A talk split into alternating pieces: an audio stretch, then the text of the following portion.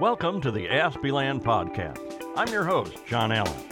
Come with me on an adventure into the world of Asperger syndrome, also called autism spectrum disorder.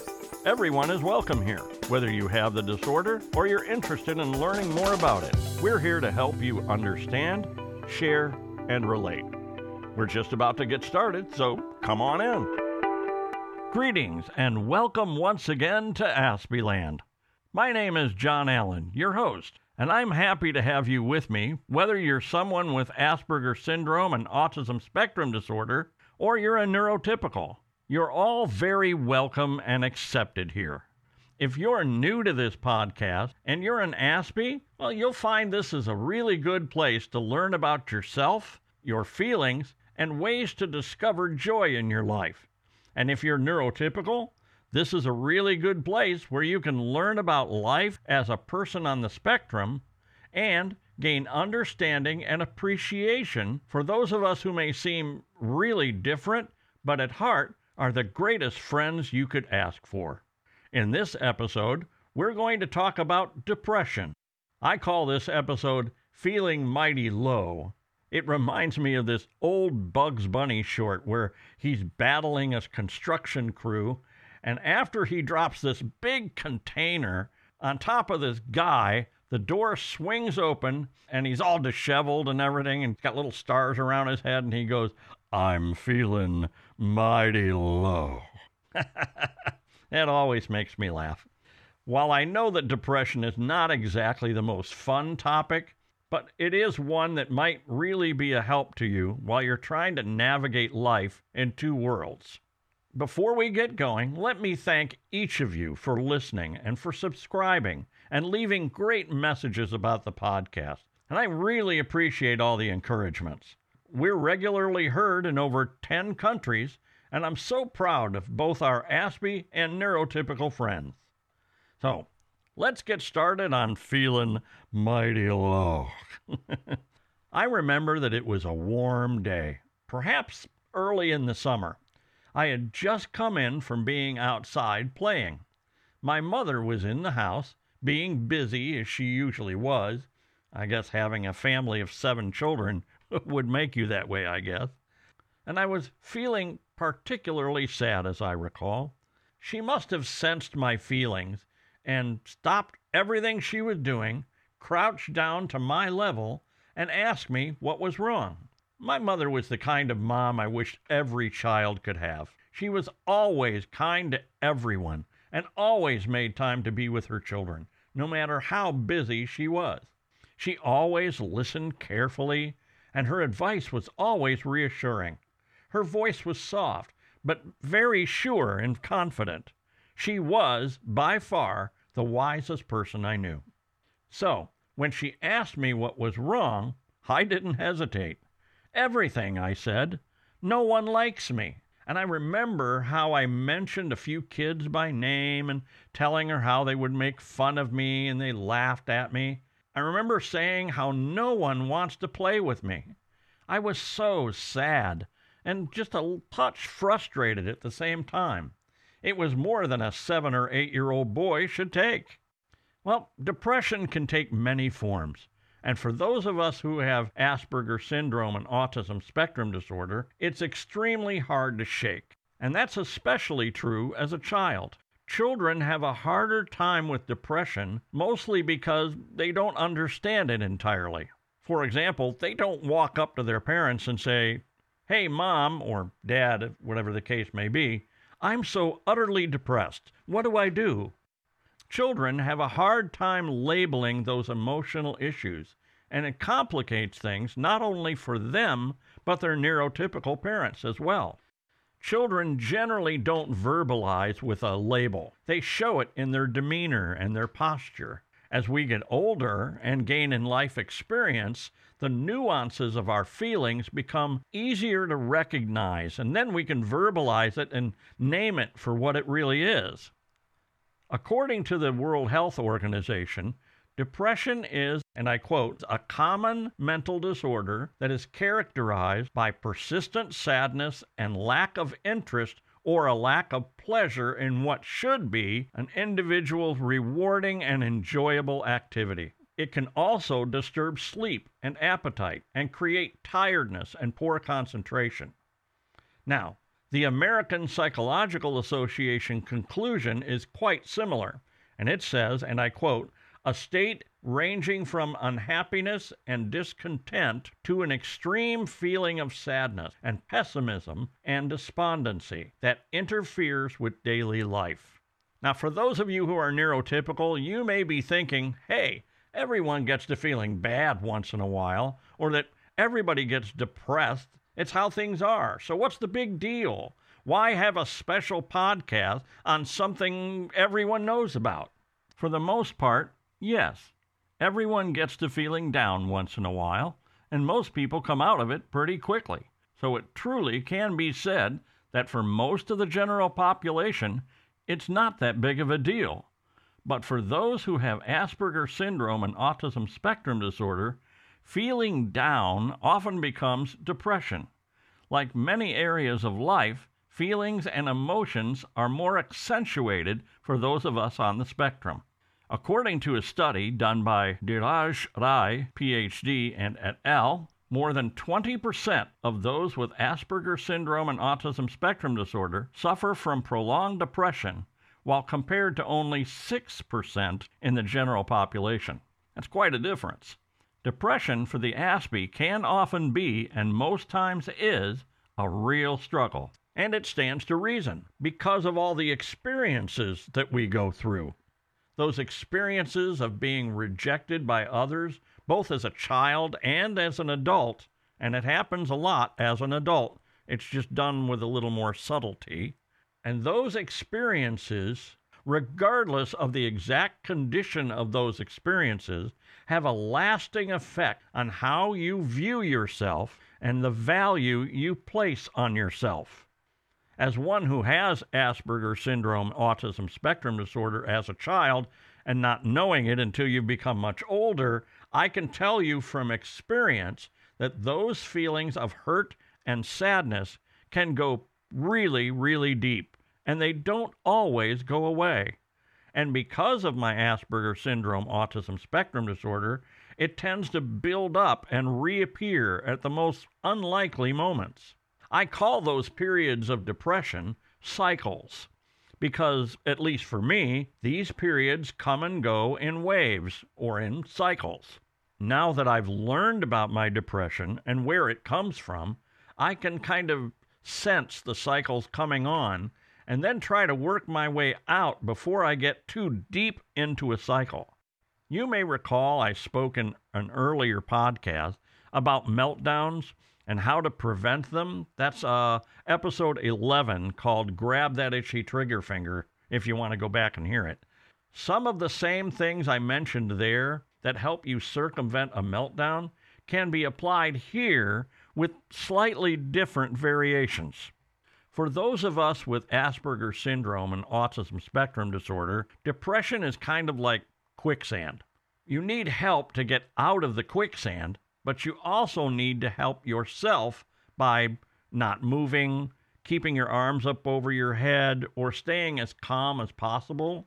Feeling downcast and hurt can be the beginnings of a depression cycle, and when left alone by ruminating on how bad you feel or questioning your worth, it quickly becomes that depression quicksand. Now, people with Asperger's are still people. They still live and feel and they think and they get sick. And that's exactly what depression is it's an illness, a sickness. Depression is totally different for everyone who deals with it. And it's one that changes over time. But it's also one that affects Aspies with much greater regularity. So, why is depression something that is very common among those of us with Asperger syndrome and autism spectrum disorder? I believe the root of the problem is fear. Well, let me explain.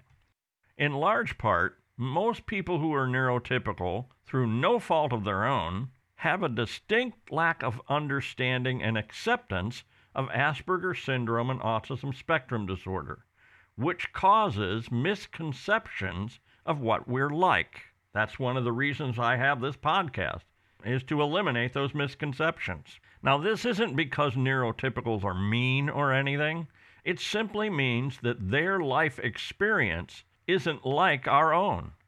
You remember the story at the beginning of the podcast where I was feeling low and I came in and my mother talked to me?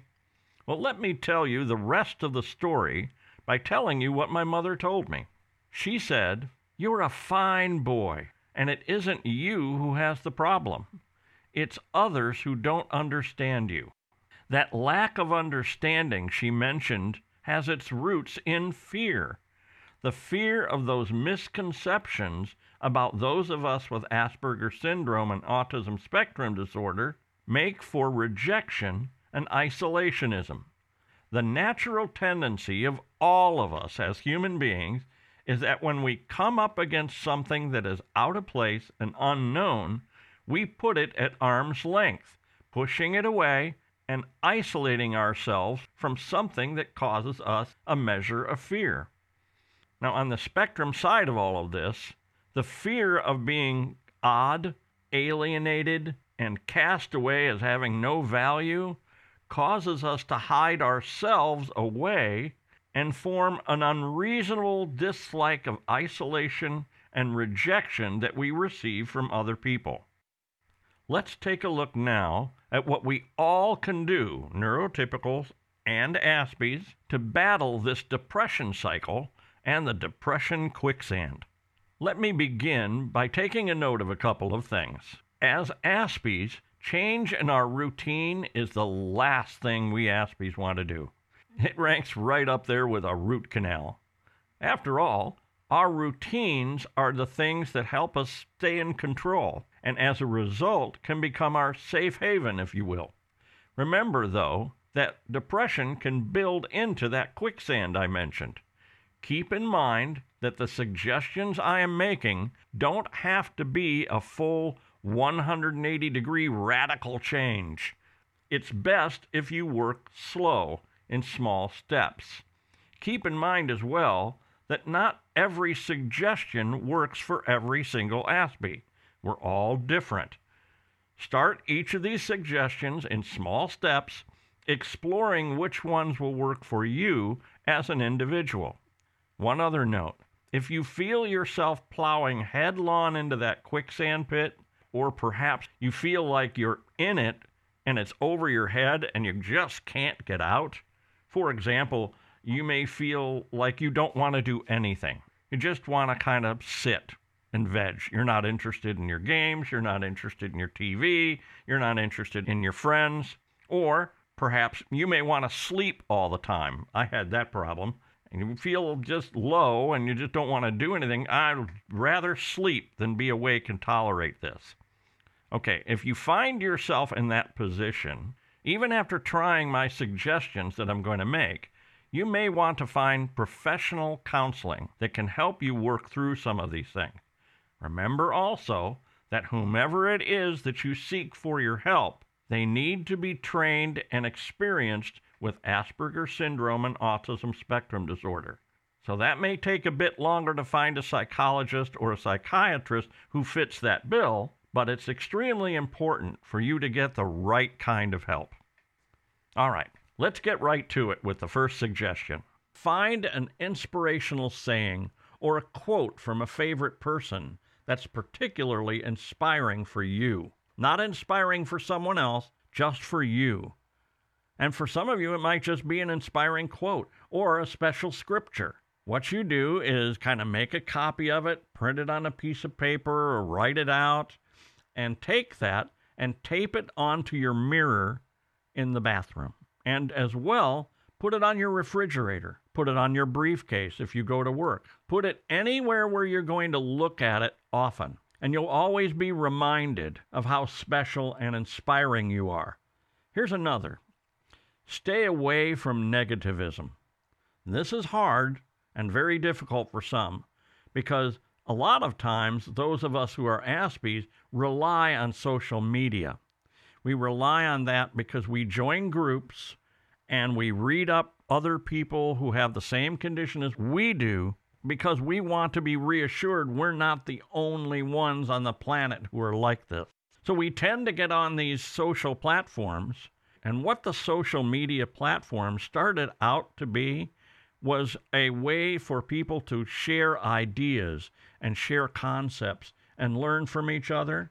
But it's actually become a, a platform for people to just air their grievances and their anger and their frustrations about anything in life, whether it be politics or the weather or their neighbor next door or all people who are this or that or the other thing. Stay away from that because that's negativism and it's not healthy for you to be absorbing it. You need to keep things positive, keep things up, because there is enough grief and sadness and anger and frustration in the world, but there's not enough joy. And we, as Aspies, can bring joy into a room by entering it if we so choose. So stay away from those negativisms, and especially social media, if you can possibly do it. Try it. Here's another make a playlist of your favorite upbeat music. My favorite music is oldies. Maybe it's because I'm so old. I don't know. But make a little playlist on your iPod or your phone or whatever it is you listen to and put that playlist in and play it to yourself, like when you're driving to work or driving to a friend's house or when you're going to the store.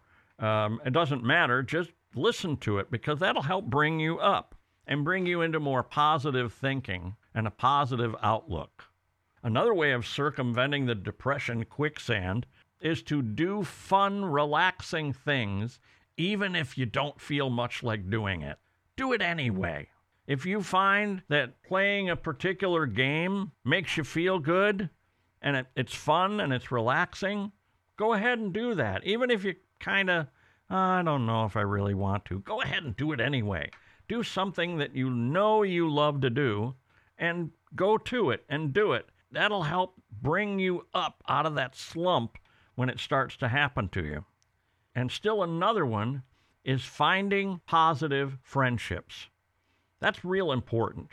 Find people that are upbeat and positive and got excitement, and that positive energy will come to you, and you can absorb that and reflect it in your own life.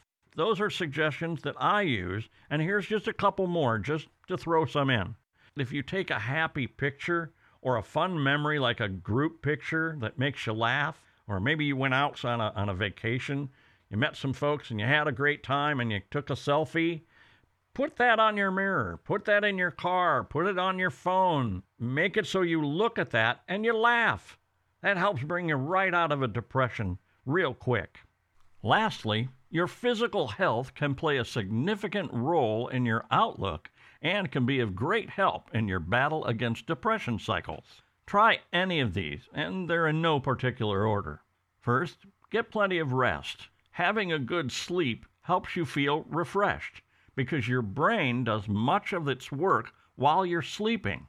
It organizes your thoughts and feelings and experiences of the day and helps settle some issues that may be bothering you. A lack of sleep will make you more irritable and jumpy, which can become a building block to depression cycles. Nutrition also plays a part in how you feel and, as a result, in your attitude. Try eating a more varied diet. You remember those routines I mentioned earlier? Sometimes we can develop routines of diet, only eating certain foods and ignoring others just because we created a routine. Try mixing it up once in a while with more balanced foods like fruits, vegetables, maybe even a salad once in a while. Included in that is the fact that your body needs water. Try to drink a lot of water. If you're like me and you have a sensitivity against the taste of water, try using flavored water or diluted things like tea or lemonade. Having more water helps reduce the chances of fatigue because you don't get dehydrated as quickly. And pay attention to physical activity. Try taking a walk or a jog, which you won't catch me doing a jog. It looks really comical. Ride a bicycle if you can I have a stationary bike in my house. I tend to ride that once in a while. And if you can't get outside, try doing some really simple exercises. Now, I know that these ideas about physical health may sound really off the mark when we're talking about depression, but they really do help. Your mind and your body work together, and so by doing good things to help them both stay healthy as you can, will help you feel brighter and more energetic, which can be a big factor for holding off any prolonged depression and even that depression quicksand. Now, I hope that these suggestions help you out and they help you with your journey through life. And let me know how you're doing by emailing me at john at aspieland.org or you can contact me through the website aspieland.org at gmail.com. Either of those will work. I'd love to hear from you. Be sure to check out the website aspieland.org where you can subscribe to the podcast and read my story of how I got to where I am and how this is all created. And please, if you would, try to make a donation if you can. That'd really help keep things going. Now, stay safe, my friends. We'll meet up again the next time in Aspieland. Thanks for listening to the Aspieland podcast. If you like this podcast, pass the word. This podcast is for everyone, whether you have Asperger's syndrome or not, because the more who listen, the better our opportunity to become more sensitive and compassionate, not only to those who have the disorder, but to all humankind as well. Thanks for visiting, and I hope you'll listen again.